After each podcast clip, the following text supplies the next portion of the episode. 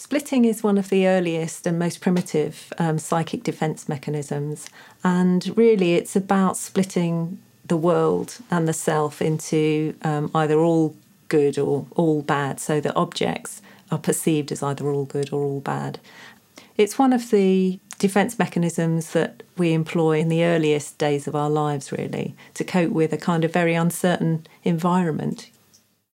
Whenever we think of people in not complex, not nuanced ways, but as one thing or another, good or bad, then we're doing splitting.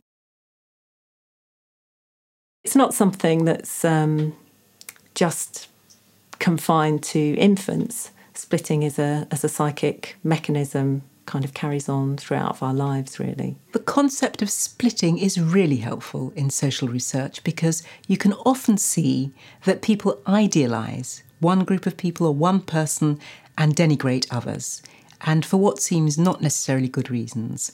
So that the concept of splitting can give you one way of accounting for what's going on.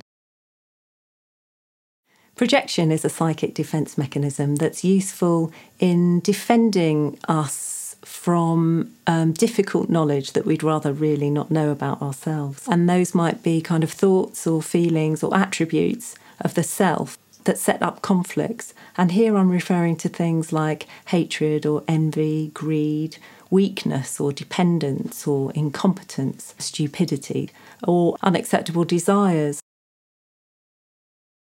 In order to unconsciously defend ourselves against the anxiety that that knowledge about the self could produce, we can project, literally expel those parts of the self into an object that's kind of over there now, that object could be a person, but it could just as easily be a thing or a place or even a political party or an ethnic group, a racial group, or a whole country.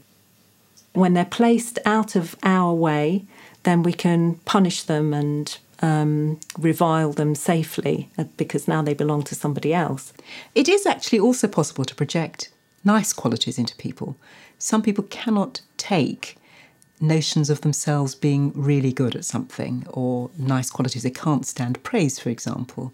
And they might project those qualities also into other people and see other people as ideal. But it's quite common to project very bad qualities into other people. And for social psychoanalytic research, we need to be aware of the concept so that we can see when people's accounts are not straightforward, because they frequently aren't, but are affected, for example, by these twin processes of splitting and projection.